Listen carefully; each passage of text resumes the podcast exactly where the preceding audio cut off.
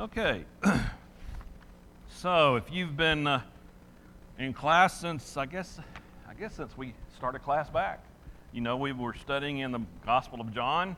We have completed that study as of last week, and now we're going to begin a study on on baptism uh, and look into it. And I know you've probably had quite a bit of study on baptism before, but there's always something new that you you may not have remembered, may not not have heard before Maybe you can see something in the study that, uh, that applies to you that might help you in your, in your daily walk, in your daily walk in the light. Perhaps in your daily discussions with other people uh, who might not believe the same things that you do. So, we're going to begin a study of baptism, and we're going to talk about today what, what, what is that? Right, right before Jesus ascended to heaven, he, he, came out with a great commission, did he not? In fact, let's turn over to Matthew 28 and just read that. Matthew 28 and verse 18. And Jesus came and spoke to them, saying, All authority has been given to me in heaven and on earth. Go therefore and make disciples of all the nations, baptizing them in the name of the Father, and of the Son, and of the Holy Ghost, teaching them to observe all things that I have commanded you. And lo, I am with you always, even to the end of the age. Amen. Here, Jesus gives baptism as part of the Great Commission, something for the disciples to do, right? Something for them to uh, carry out in their mission to spread the gospel of the world. Turn over to Mark chapter 16, and let's read a similar verse or two there. Mark 16, beginning in verse uh, 15. And he said to them, Go into all the world and preach the gospel to every creature. He who believes and is baptized will be saved, but he who does not believe will be condemned. In these places, we notice the mention of baptism by Jesus. In Matthew, it's more about the process of making disciples. In Mark, it's more related toward salvation, right? In both cases, we're talking about Jesus commanding the disciples to do something. Go out, Spread the word, spread the gospel, the good news that He uh, died for their sins, that He gives hope to those who have no hope, that He gives life to those who have no life. Apparently, baptism was a pretty big part of that, right? Why else would He mention that? Why, why would He bring that up in the Great Commission, the Great Command to go out and tell others about what He had done? Well, whatever the purpose for it, it was pretty important, right? Because he did command it. It was commanded in both of these uh, passages here, similar passages, basically the same command, but a different take on them. What was he talking about here? What, what is this baptism? What, what is he telling them to do? Was he telling them that they need to go out and immerse people in water? Or was he telling them they need to just sprinkle some water on their heads? Or was he telling them they need to pour water out of a pitcher under their, on their, their heads or bodies? And what was this baptism in? Was it a baptism in water? Or was it a baptism in the Spirit? What was it? What was the purpose? Was it for remission of sin? Or was it because of they had already been saved? They had already had their sins remitted. Is it to be saved? Or is it a public confession of faith having already been saved? Few questions we have that. Also, something that gets asked a lot is who, who should be baptized? Who would be, should be baptized? What's, what's the purpose? What's the means of it? And who? Should it be babies, infants? Should they be baptized? After all, they're coming into a dark, sinful world, right? Or should it just be anybody? Can anybody be baptized into the name of Jesus Christ, Lord and Savior is there ever a need, another question we might ask, to be baptized again? What if I was baptized as an infant? Should I be baptized again? What if I was baptized for the wrong reason, right? What if I have sinned greatly after being baptized? Many questions that people ask. And of course, we've talked about that many times. Just because we're baptized doesn't mean we're going to stop sinning, right? We're not perfect. We're human beings. There's only one that lived without sin. What about that? What do we do if we feel like we've lost our salvation, if we've stepped back, if we've backslid, right? So we hope to answer some of these questions, but not all, related to this during this series that we're going to be studying. And since it was commanded by Christ, it's certainly worthy of consideration, is it not? I mean, have you ever been in a discussion with someone that didn't believe the same way you did? And they act like baptism, no big deal, it's nothing. Well, you know, what's the big deal? You know, it's all about the faith. Yeah, Jesus commanded it in the commission, right? It seems to me there's a much more importance to it than some would say, right? well, our intent through this study is to glean from the Bible what is actually taught on the subject. We want to try to see what the Word actually says. We're not going to listen to a creed. We're not going to listen to what other people say about it. We're going to look at the Scripture, right? Because remember last week we talked about our standard of truth? Brother Bill back there said we had to have a standard, right? And our standard is this word right here, right? So if we're going to have a standard of truth, we need to go there and find the truth, don't we? We need to find out what it says about what baptism is all about. We need to have attitude of the Bereans, Acts 17. Remember what was said there? They received the word with readiness, and then they went and searched the scriptures to see if what the people were saying was true. That's what we're going to do. We're going to try to do that anyways. And today we're going to look at how the apostles carried this out in the commission that Jesus gave them. Let's turn over to Acts 2, of course. We're going to begin right at the day of Pentecost and just see what was being said about baptism at the day of Pentecost. Acts 2, and we're going to begin right there uh, in verse uh, 38. Actually, let's start at 36. Peter's giving the great sermon. Of course, the people there we know are hearing in their language, right? The miraculous spirit has come. Uh, the miracles that the Spirit has come, they're hearing a miraculous event, hearing in their own language because people from all around had come for Pentecost, right? And he says in verse 36 Let all house of Israel know assuredly that God has made this Jesus, whom you crucified, both Lord and Christ. Now, when they heard this, they were cut to the heart and said to Peter and the rest of the apostles, Men and brethren, what shall we do? And then Peter said to them, Repent and let every one of you be baptized in the name of Jesus Christ for the remission of sins, and you shall receive the gift of the Holy Spirit. For the promises to you and to your children and to all who are far off, as many as the Lord our God will call. All right, here we have the day of Pentecost. Church is established. The first sermon, gospel sermon ever preached by Peter and, and, and the disciple and the uh, other apostles. Peter commanded the people to do what? be baptized. Why? For the remission of sin. What exhorting this audience to be saved, the response was for many to be baptized. Let's read on, verse 40. And with many other words, he testified and exhorted them, saying, Be saved from this perverse generation. Then those who gladly received his word were baptized. And that day, about 3,000 souls were added to them. And they continued steadfast in the apostles' doctrine and fellowship, in the breaking of bread and in prayers. So, what does Peter say? This Jesus whom you crucified was made both Lord and Christ. They're pricked to the heart. They understand they did something wrong. They were sinful. They understand they are sinners. And without God, without the sacrifice that Jesus made, they have no hope. Wages of sin are death. And that's all they got to look forward to. Well, it's interesting how this is worded, and some would say different things about how this is worded. For instance, we read there that it says, Repent and let each and every one be baptized for the remission of sins. All right? Now, in English word for, we can use that word in a couple of ways, right? We can say for, in other words, it's a, it's, we're doing something in order to gain something, in order to get some result in order to have some favor.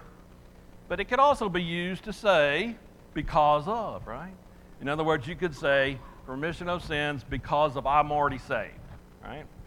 And some might say that's the way that's worded. Well, let's look at a few things about that. First of all, turn over to Matthew chapter 26. I want you to read this. Matthew 26.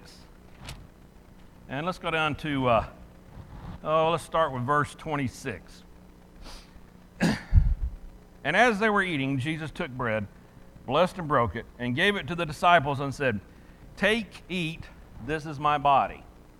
And then he took the cup and gave thanks and gave it to them, saying, Drink from it, all of you. And he's instituting the Lord's Supper, right? For this is my blood of the new covenant, which is shed for many for the remission of sins. But I say to you, I will not drink of this fruit of the vine from now on until that day when I drink it new with you in my Father's kingdom. I wanted you to notice the phrase that he used there for the remission of sins. This wine they're going to drink representing the blood that was shed for the remission of sins. Same phrase, same word. And could he have shed his blood because they already had remission of sin? Don't think so. That wouldn't make any sense, would it? You can pretty much tell from the context of that verse that that for is in, uh, in uh, unto, right? In order to, in order to gain remission of sins. His blood was shed in order to gain remission of sins. So when Jesus said his blood would be shed for many, he was saying that's going to result in salvation. That's going to result in being cleansed. Clearly, Jesus meant in order to, to provide that remission of sin. So that's a phrase. Now you say, well, so what? That doesn't mean you couldn't use for in a different way in Acts 2.38, right? Well, with rare exception, the Greek word eis, E-I-S, is translated for, means unto or in order to. On rare occasions, it can be used to say because of. But in almost any writing you see in the Greek, it's going to be referring unto. Note also, be baptized is joined in the phrase there. I'm getting a little grammatical here, but I want you to see this. We have a conjunction, right? And. And is a conjunction. For those of us who grew up in the 70s, you remember the Saturday morning cartoons when the conjunction junctions would come on? Yeah. I could still sing conjunction junction, what's your function? Y'all remember that? Yeah. And is a conjunction. We learned that from grammar school, from our English classes, right? And it connects two subjects. Connects two subjects that are going to be the references for a prepositional phrase, and for is a preposition, right? It begins a prepositional phrase. Remember that? Remember that when you had to do the, what do you call those things? The grammatical things where you had to line things out? No, I can't remember what you call it now. What was it? Yeah, yeah, yeah. Okay. You teachers know that, know that stuff. But you had to do that, right? English was my worst subject. I was good in math and science, not English. But I learned about conjunctions probably from watching the cartoons on Saturday morning. yeah, it means the phrases, the two subjects are to put together in order to get remission of sins. So he's saying, repent and let every, each and every one of you be baptized in order to have remission of sins. Some would say, oh, no, no, no, no. Baptism has nothing to do with that. He's really saying because you're already saved. But wait a minute, wait a minute, wait a minute. Don't you have to repent to be saved? And remember what repentance is? Is our change of heart, our change of mind from sin, turning from sin, right? If we just keep on sinning, we don't have salvation, do we? If we just keep on in our lives the way we are, I know we're going to sin, but there has to be a change of heart toward it. A godly sorrow toward sin becomes a transformational process. And we've talked about that, how we are constantly being transformed into the image of Christ as we live our lives in the light. Yes, sir, Mr. Bill.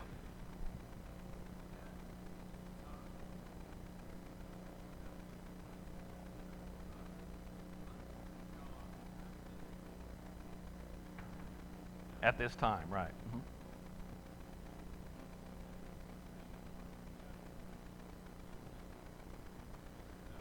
Yes.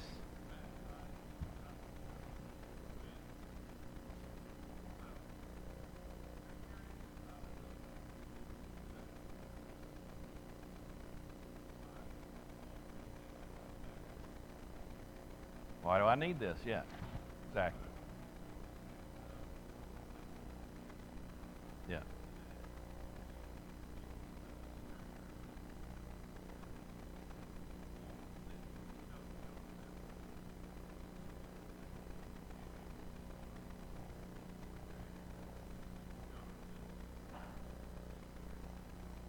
That's right. Good point. So, Brother Bill's talking about at this time you had John who had been baptizing in the wilderness, right? He had disciples, the same thing. But that was a different baptism than baptism of Jesus. Baptism in the name of the Father, Son, and the Holy Ghost. And that's a great statement because we are going to look at that, not today, but in our study of baptism. But perfect point. Yes, and, and he's even saying in today you could do that, right? Yes, sir. Yeah. Yeah. Yep. Apollos. Right. Jim's mentioning that example. We do have an example, as Bill was talking about, of someone who was baptized in the baptism of John who was rebaptized. Yes, ma'am.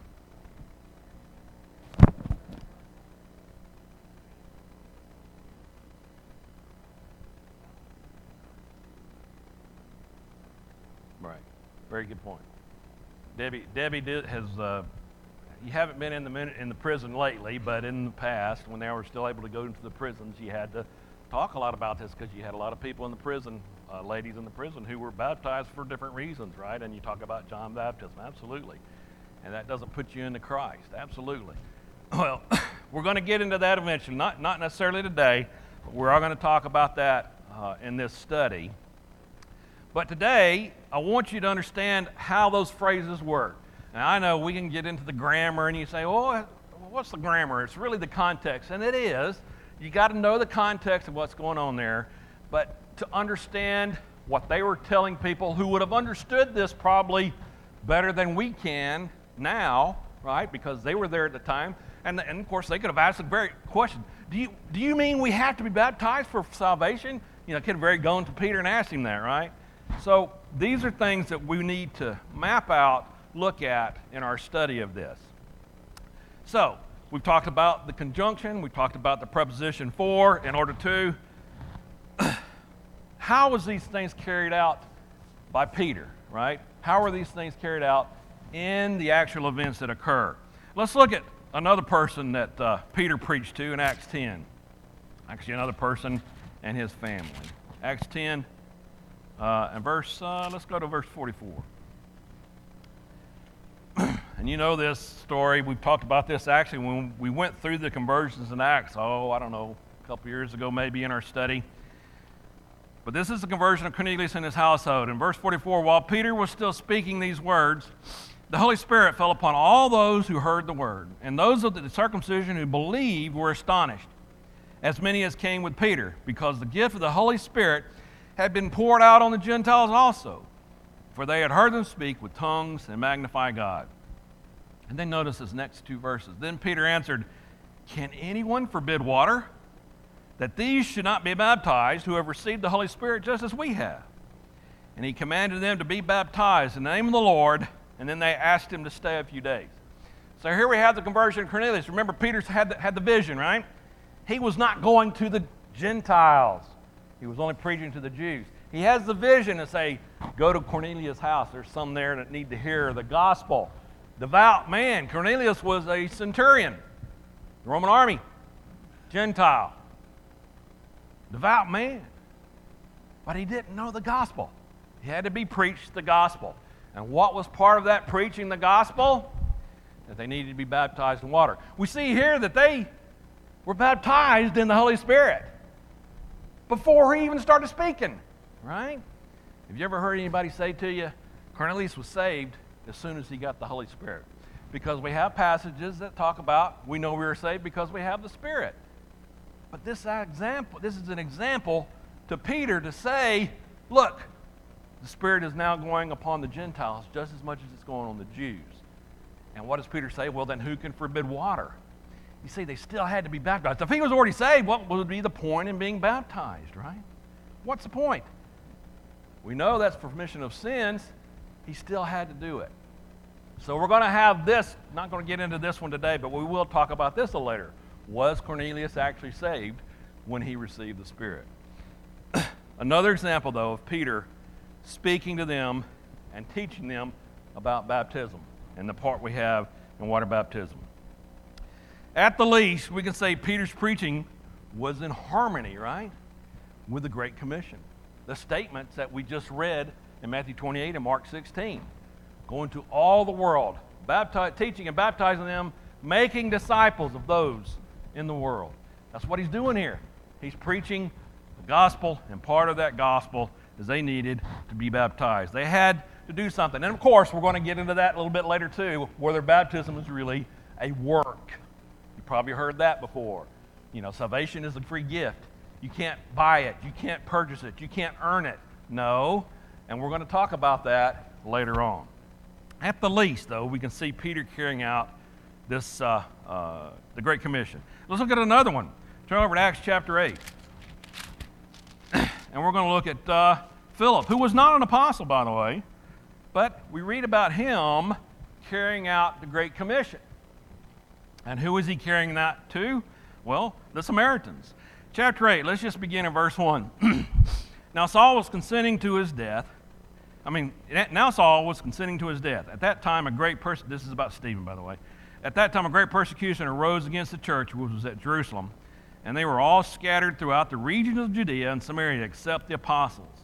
And devout men carried Stephen to his burial and made great lamentations over him.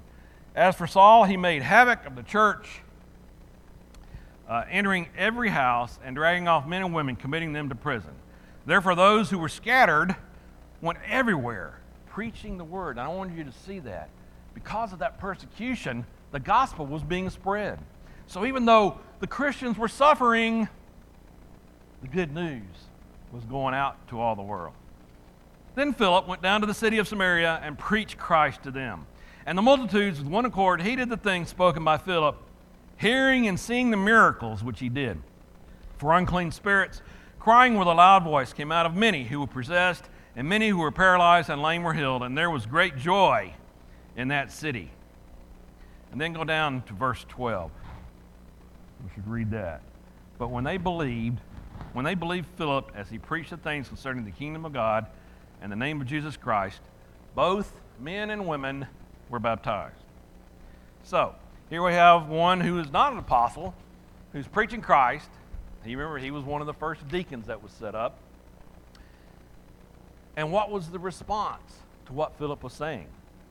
When they believed Philip as he preached the things concerning the kingdom of God in the name of Jesus Christ, both men and women were baptized. Again, we have another example here of the Great Commission being carried out, and the response to that Great Commission was to be baptized.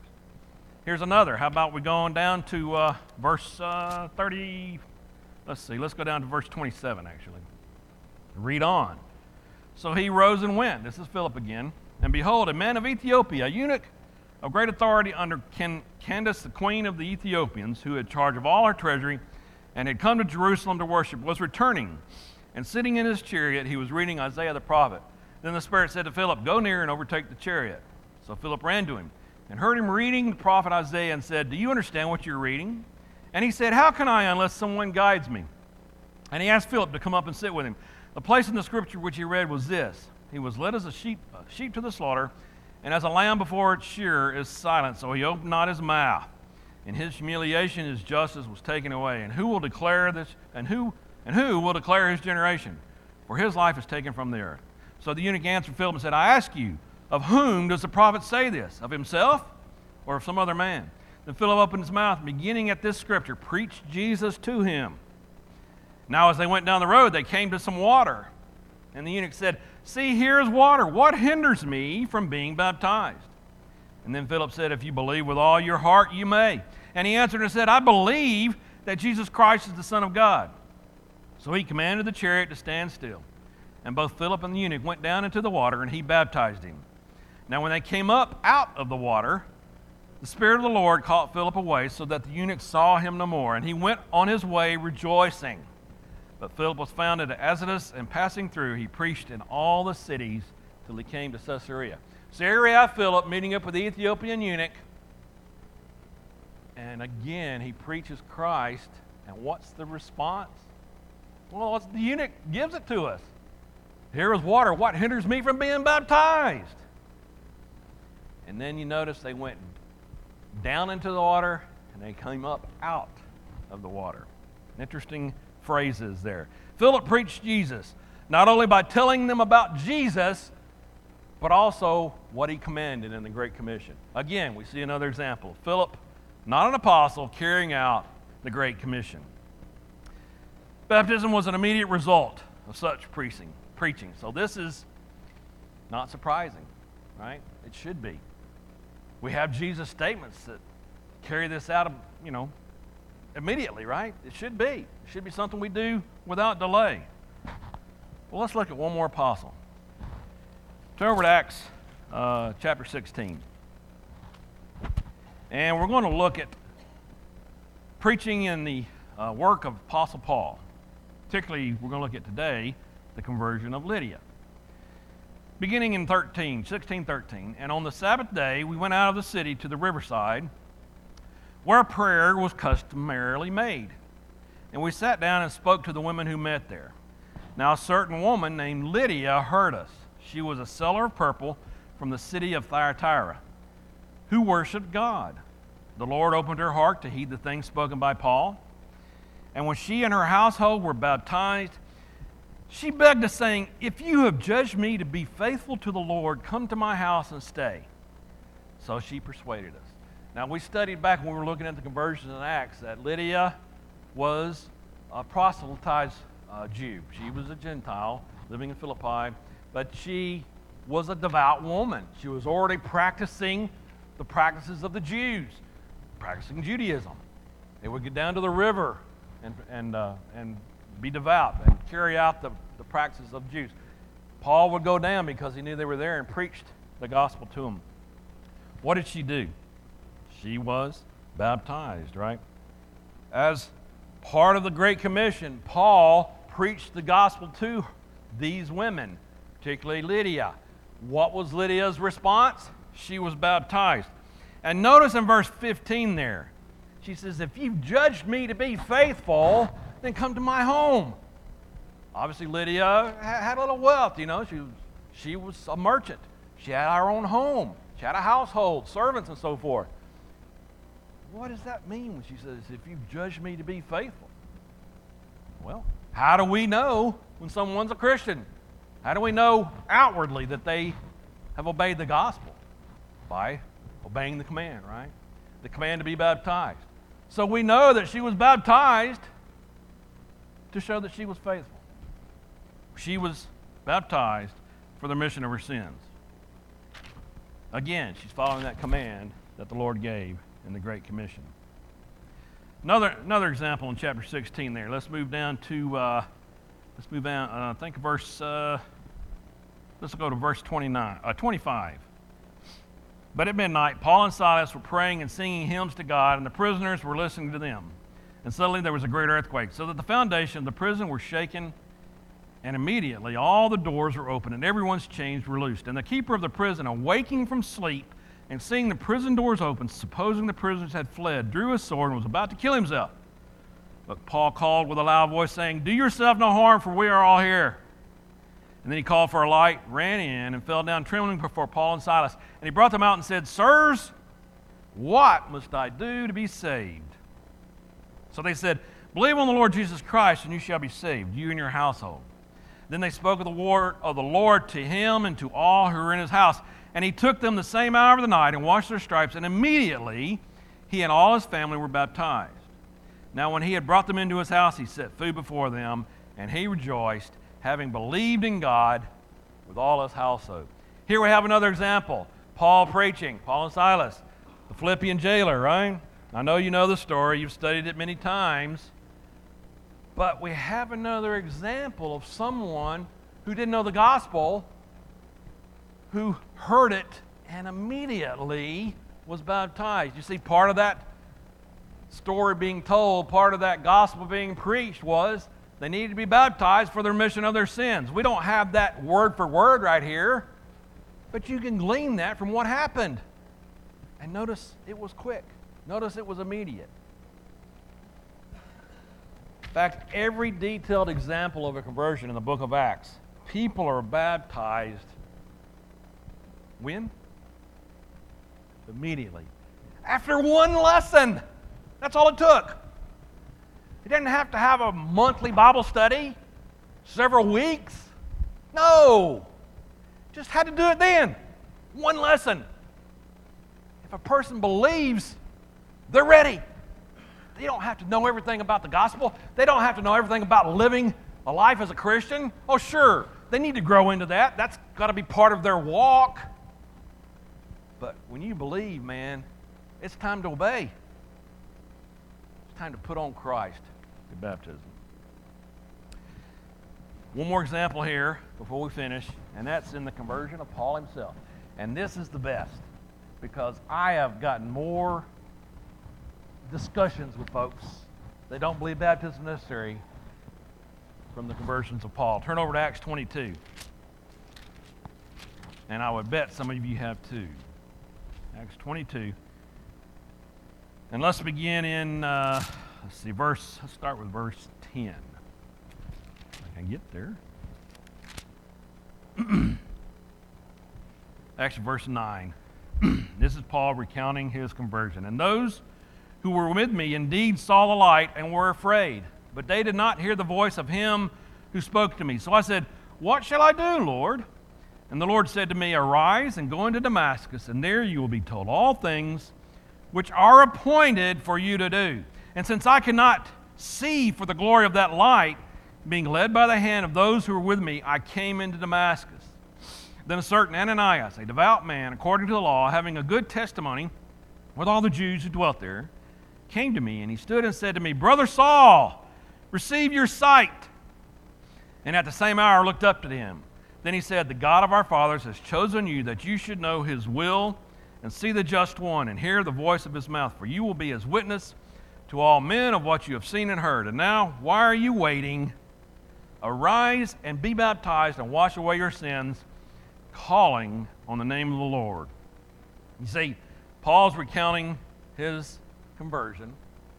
We have the uh, reference to Ananias who came to see. And he says, Arise and be baptized, wash away your sins, calling on the name of the Lord.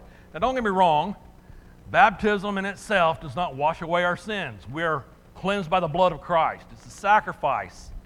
That, that, is, a, that is the most important.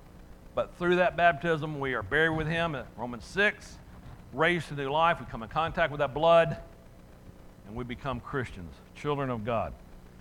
So we have this example that Paul talks about.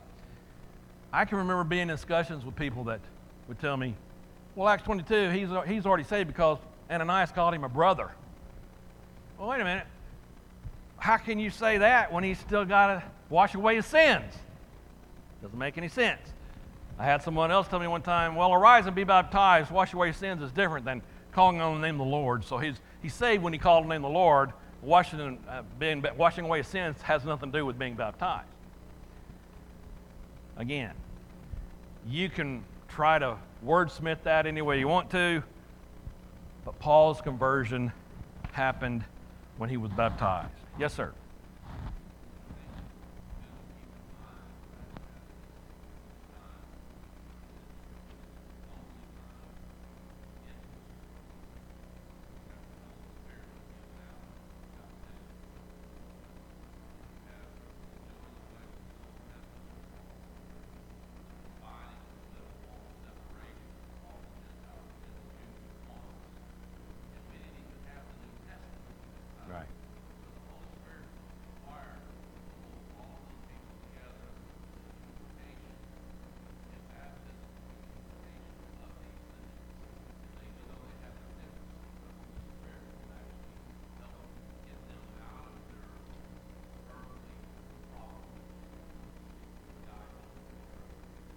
That's a good point.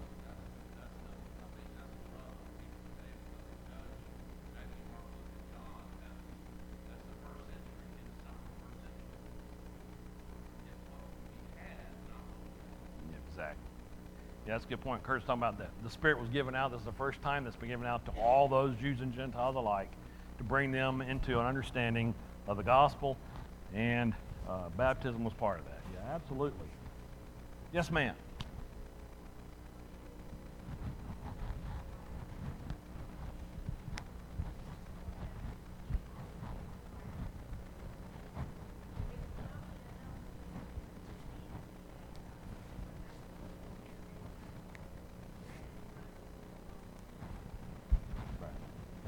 Part of Acts 2.38 where we're talking about it. Repent and be baptized. It was all part of that. Yes, absolutely. So we have this example of Paul giving his uh, example of being converted. And notice he says, as, as I said, he, he was told to rise and be baptized, washing away his sins. Go back to Acts chapter 9 and let's look at uh, the account of his uh, conversion where we read it there. You have three accounts of it actually in Acts. But let's go back to Acts chapter 9 and just read there. And I want you to notice the amount of time from when he uh, saw the light, he was blinded, and when he was actually saved.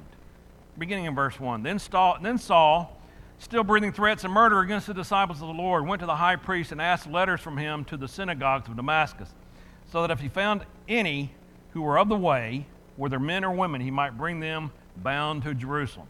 As he journeyed, he came near Damascus, and suddenly a light shone around him from heaven. Then he fell to the ground and heard a voice saying to him, Saul, Saul, why are you persecuting me? And he said, Who are you, Lord?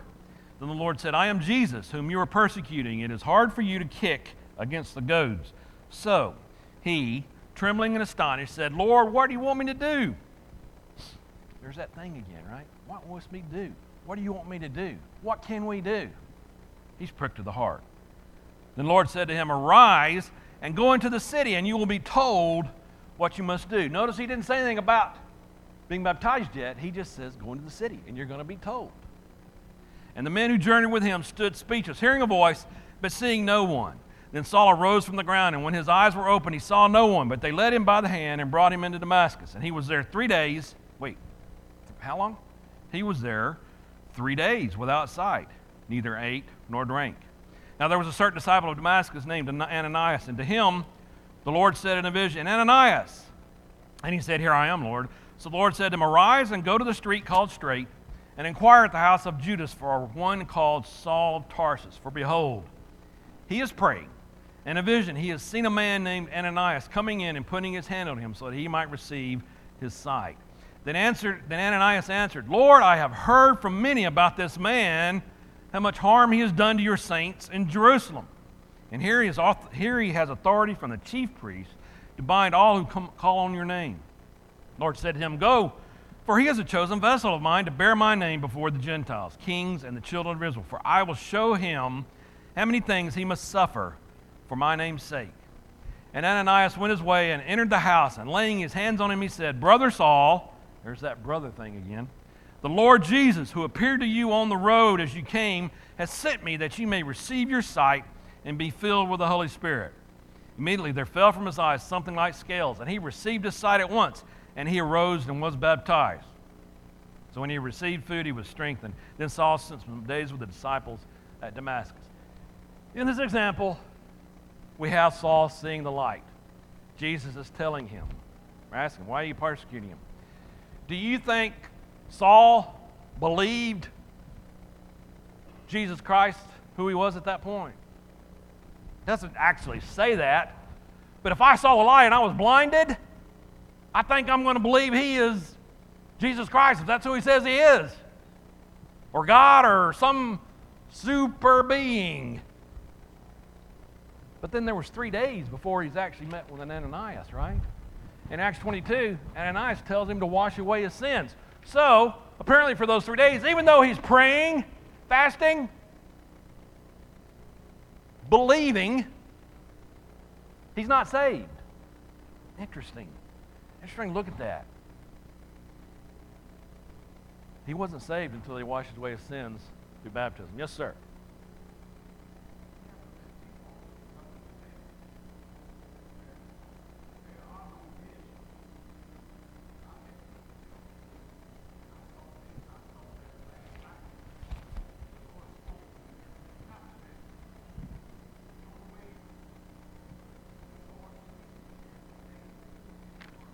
Absolutely.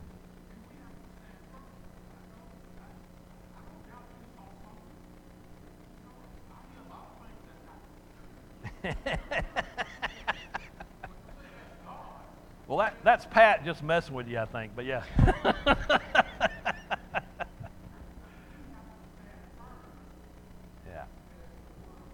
Absolutely. Absolutely. Yeah, we, and Kurt kind of alluded to that too. We know that in 1 Corinthians 12 and 13 that the miracles have ceased. The Spirit had its purpose for the miracles. The Spirit, I don't mean to say the Spirit doesn't still exist, it does exist in us. But the miracles have ceased. We know that in 1 Corinthians 12 and 13. The perfect has come. We have the canon of Scripture. That's all we need now. And that's a very good point. We don't have the visions, the miracles, the miraculous things. Doesn't mean God does not uh, have His uh, providence in our lives. Doesn't mean He couldn't do that if He wanted to, but that's not the way it works anymore. We know that from Scripture. Absolutely. Okay. In these examples of conversion, we need, we need to understand that baptism is shown to be very important, right? In the case of each conversion, described in detail, baptism's mentioned, it's immediately done, and it's part of that gospel commission, gospel preaching. What should be proclaimed regarding gospel uh, baptism? Same as Acts 2:38. Repent and let each and every one of you be baptized for the remission of sins. Right? Acts 22:16, Paul, we know, was wash away the sins, involved water from, a, uh, from the Ethiopian eunuch, the example there, and it was done immediately. We know from the Philippian jailer with no delay. This will certainly suggest that baptism is a necessary part of the salvation plan. You've heard it from many others that say baptism doesn't mean anything, right? Well, they need to look at the scriptures. They need to understand what Acts has to say. All right, we're going to be studying this for several weeks. We'll get into more things more detail. I know some of you mentioned some things that we'll be looking at. I hope it's a good study. I hope you've gotten something from this. Uh, thanks for being here. We'll see you next week.